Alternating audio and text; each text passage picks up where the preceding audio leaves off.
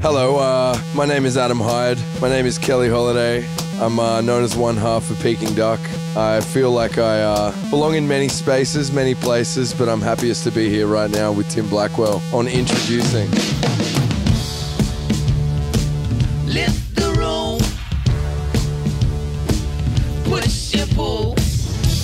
Welcome to the next episode of Introducing. Thank you to everybody who got in touch regarding our last episode with Finneas. You'll be happy to know that Finneas and Billie Eilish are now out of the country after a huge, huge happier than ever tour. He took some time out. He was in Melbourne. He was chatting to us on, on his iPad. He sent us the audio and everything. So we did our best with the technology, but I'm, I'm glad uh, most of you seem to enjoy it. Hey, um, it's time for the next episode here with Adam Hyde.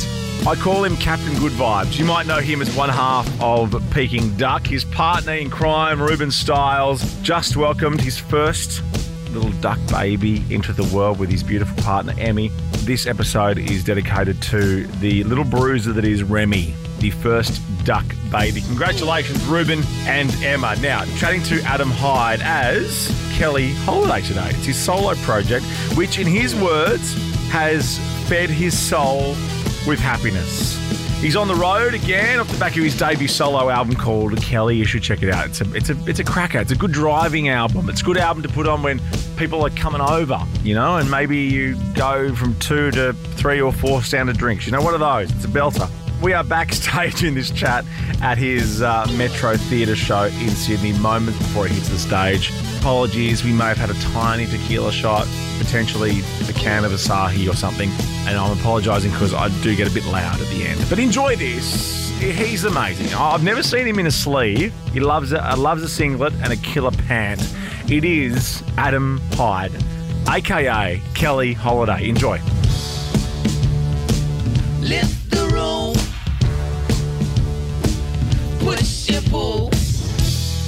Hey, so we're at the Metro Theatre in Sydney. We're backstage. We've been moved a couple of times. I'm not going to lie, that's fine. Yeah, we've been shaken and up. not moved emotionally like we're about to in, with your show, but we've been physically moved. yeah, And you've been handling it. You're like you're the band. You're the boss. You're out front. You It's- don't have people do your dirty work Well, it's pretty you. funny. I'm so used to like, you know, years on the road with Peking Duk where we had a team of like sometimes fucking 30 people doing everything uh, to a degree. You know what I mean? And it was like, oh, they'll handle that. They'll handle that. So the Keli Holiday experience has taught me a lot, but definitely within that realm of trying to sort out my own shit and like making sure that everything's in its right place or just dealing with all the little ins and outs of what it takes to put on a live show, which has taught me a lot for sure. But things like that are hilarious because it's like, come on, man, let us bring some fucking beers in. Well, so that's so that's kind of the first area then. So I, I know you and Reuben really well, and you were actually episode four. I worked out of, of this podcast. So that An so so then why Keli Holiday? Keli Holiday, I think it had to happen, man. It was more of a, as corny as it sounds, it was a cathartic thing that that had to come out of me. I went through a shitty breakup and then had done a long, long tour through the states with the Duk. Got back home and I was like, I feel like I need to write some different kind of shit. So I just bought this little guitar, started strumming away, singing, recorded a bunch of demos, and uh, I never planned to put them out or anything. I showed them to Tom Golden Features. He's like, dude, you got to get these over to Kim. He just produced the last DMA's record, and I was like, yeah, I don't know, Kim. Put us in touch, and he did, and then immediately Kim's like, all right, let's just let's get it rolling, and we did, and then we did the album. Got Johnny Took involved. Yeah.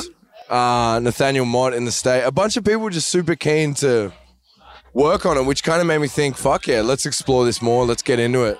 And the more that I got into it, the more I realized that I needed it. And it like truly fed my soul with happiness. And now bring it, you know, into a live space.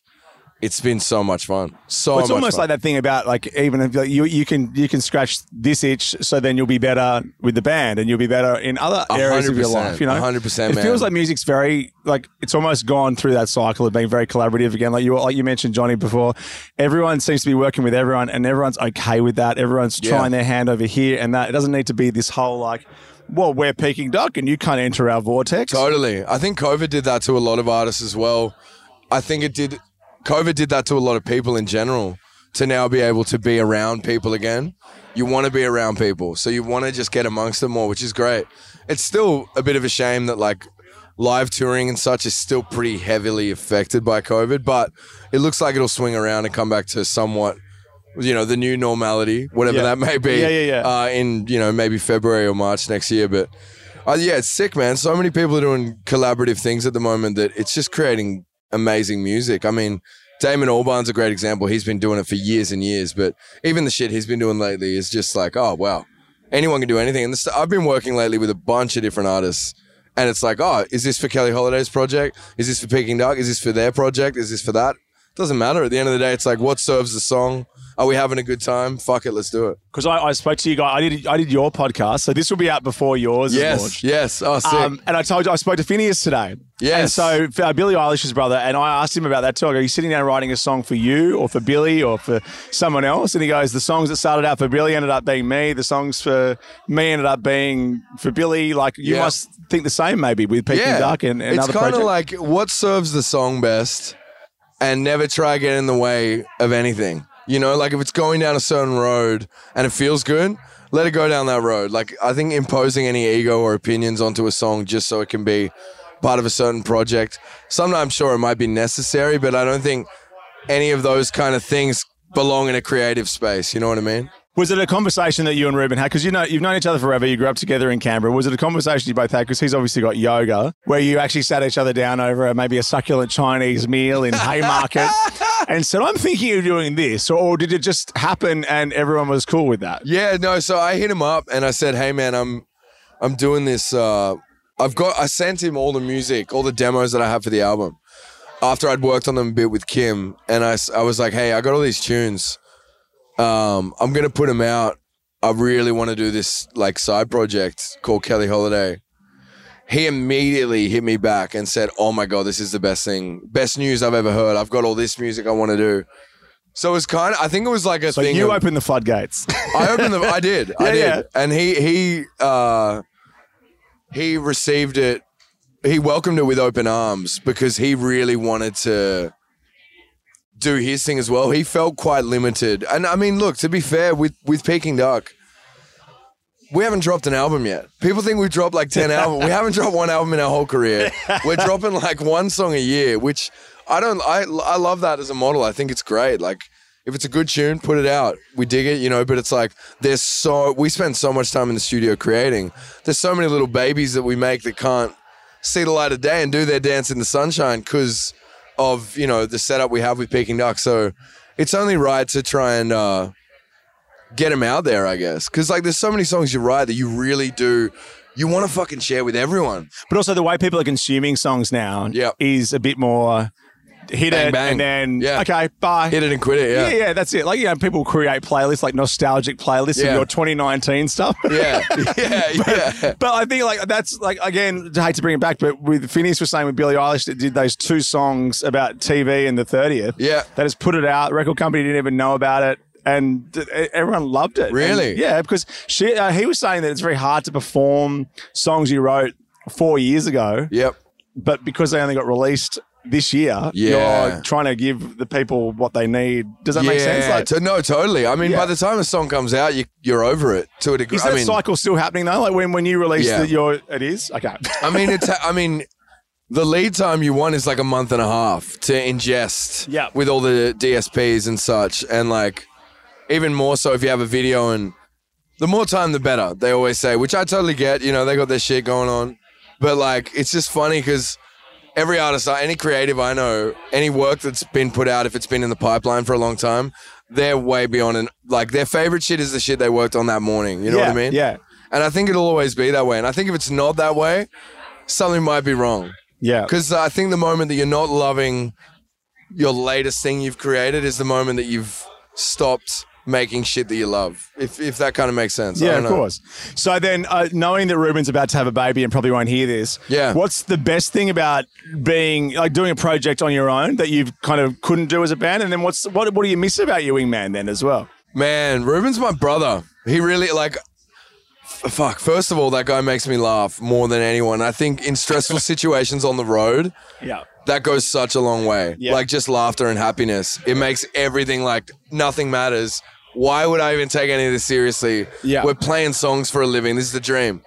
I miss that most about Reuben. And I think the things that I can do with Keli that I definitely can't do with Peking Duk or with Reuben is tell stories that are specific to my experience. Because Reuben's had a very different experience in life than I have, you know. Same with him telling his story via yoga. Unless you're about to have a baby and you don't know it yet. yeah, I mean, I might have 10 in Thailand. I don't have 10 in Lucy's Thailand. just popped her head up. I might have 10 in Thailand. Is that my kid? No, I'm joking. No, no, I no. definitely don't. I'm a virgin still. But that's why my story is so different. but like the thing is, you fathered the Thai soccer team, you know? Uh, that's yeah, that's really my claim to fame. Yeah. That's what this album's about. No, but like you know, some of the songs on the album, I'm saying very specific shit about specific people, specific moments and places, and there's voicemails and there's things that I wouldn't even want to rope Reuben into. Yeah. You know what I mean? Like I wouldn't want to do him dirty did, like that, that. did that feel weird? Like, without being corny, like, did that feel like you're putting something on the line? Definitely. Because you weren't hiding behind maybe a brand? Totally. Well, that's the thing with Peking Duk, right? It's literally hiding behind a fucking kabuki curtain. and then it drops and we go, put your hands in the air. Yeah. And I love that. Like, Yeah. I love that. That's like entertainment at its finest. But it's, to- it's very confronting to be standing in a lit up room and saying, here, I'm going to tell you about a lot of shit that really fucked me up. You know what I mean? And I think through that, that's why I call it so cathartic the whole Keli Holiday experience for me. It like it really was because it was like letting go and just literally jumping off the cliff and going fuck it. What's the worst that can happen? And Yeah. through that, I've learned a lot about myself, about my peers, about my relationships and the way that I should be as a person. You know, we can all better ourselves, and I think, funnily enough, the project's actually made me a better person. So. Yeah.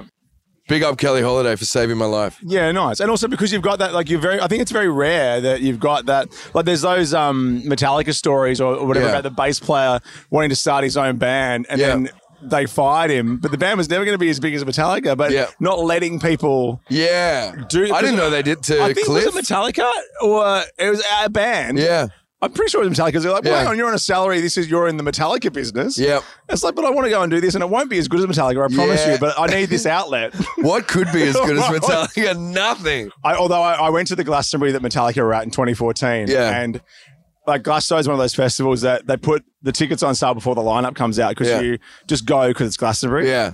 and it was all, like hundred thousand Metallica fans with black t-shirts sitting around going. What's this fucking gay music? Like just wa- waiting for Metallica to come on. So all because you know most people want all music. Yeah. Metallica fans want Metallica. Yeah. they only want Metallica or Slayer. One of the two. Yeah, yeah. Yeah, that's not really like that's not festival. No, Not you the need best to be happy for clientele. everything. No, it's not You, the need- you best need to be you need to be happy. Stop calling me a fag because I'm liking this song. Why do you guys keep saying gay? yeah, you know. What is it like? Fuck, what? That's not cool anymore. No, Never was. no, no, no. Um, so tell us about the move to the US because you kind of you are well, you're here. I see you still a lot, but you're darting back. Well, you're going back to do another gig soon, and I you're am, back yeah. again. Like, what, what's what was the move or motivation behind that? Man, it, it initially I went over to LA three and a bit like just before the pandemic. And uh, I had six months off touring and I said, why don't I just go and write music in LA?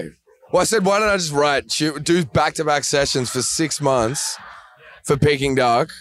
And where better to go than LA, where every songwriter under the sun is based? So I went there, and then I was like, hmm, I kind of like this. I'll just stay. And then I stayed, and then the pandemic hit. Yeah. Like pretty soon after I was there. And I was kind of like, do I go back? Do I stay? And a lot of my friends that were Aussie in LA all came back, and I was, I thought, why? Why? No, I don't want to go back. I may as well stay, you know? Hmm.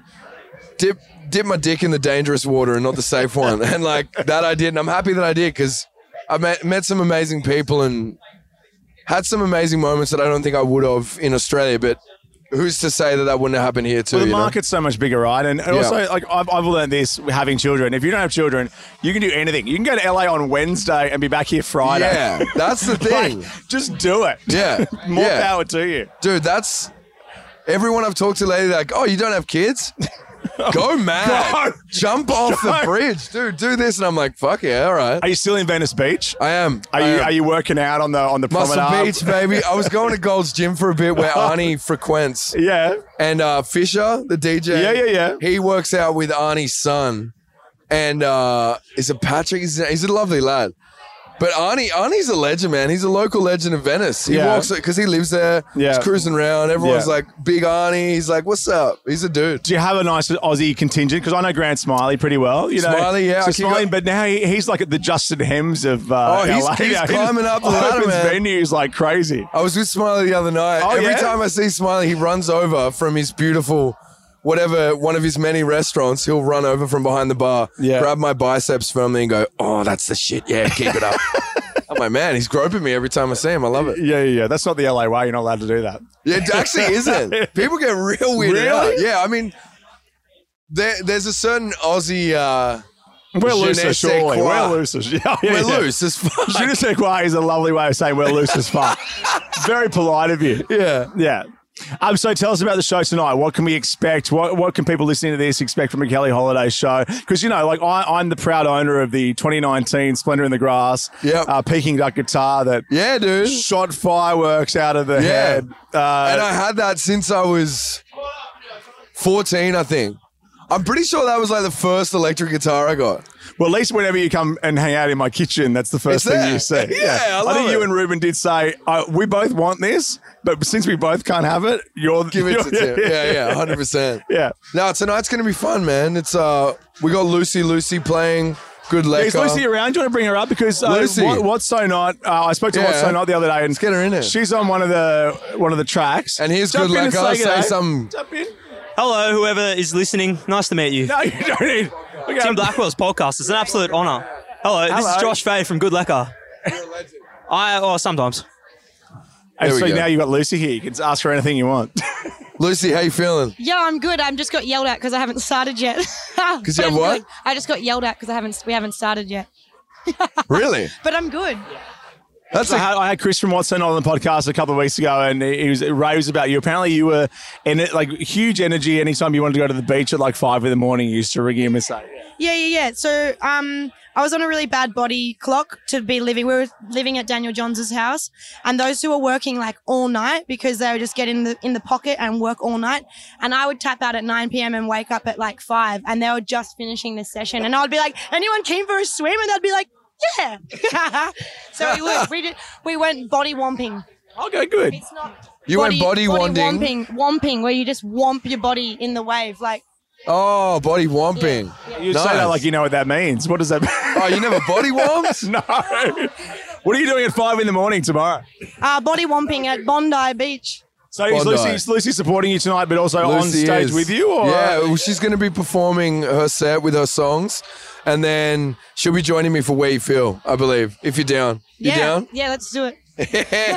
This is the collaborative stuff we talk about. It is. Well, mate, well, I, I know you got us backstage before the show. I appreciate that, but it is it is introducing. So you need to now introduce us to someone that you're listening to or enjoying or Okay. liking. Yep, I like that. Question I without notice. Pa- pay it forward, as they say. Pay it forward, as they say. Well, I like to, I like to shout out. uh Trying to think of who I've been listening to a lot. That's like new, new. It Young doesn't, it doesn't have to be because again, with Finneas, he said cake. you know the Really? band Cake. I'm listening to Cake at the moment. I'm like, I Like, love that song. Wow, it's the late The 90s. Distance. yeah, she's going the distance. He reckons that's one of the greatest songs ever written. Yeah, I think it is. It's pretty good. Cake is sick. Yeah. I've You actually got, I've got an unreleased song that sounds like cake. I'll play it for you later. yeah, Yeah. yeah. Um, You're to perfect the I American think, accent. I think uh, young fathers, yeah. young fathers are incredible. Um, I think Steve Lacey is doing a fucking wonderful thing for the world of music, breaking down barriers, whether it be uh, the way someone is perceived, what rock and roll should be. There we go. What's happening now? Oh, there's even people in here. But yeah, that's the party. But yeah, I'd say Steve Lacey, young fathers. Mate, well, look, without being corny, I don't want to end it on a corny note, but very proud of you and so happy that you're happy. And Keli Holiday is unreal, as is the Duk, and love our relationship. Dude, Thanks for sitting you. down and chatting I love you, brother. before the show and sneaking an Asahi in illegally from Japan. Yeah, I've always got your back, baby. Thank buddy. you. Love ya.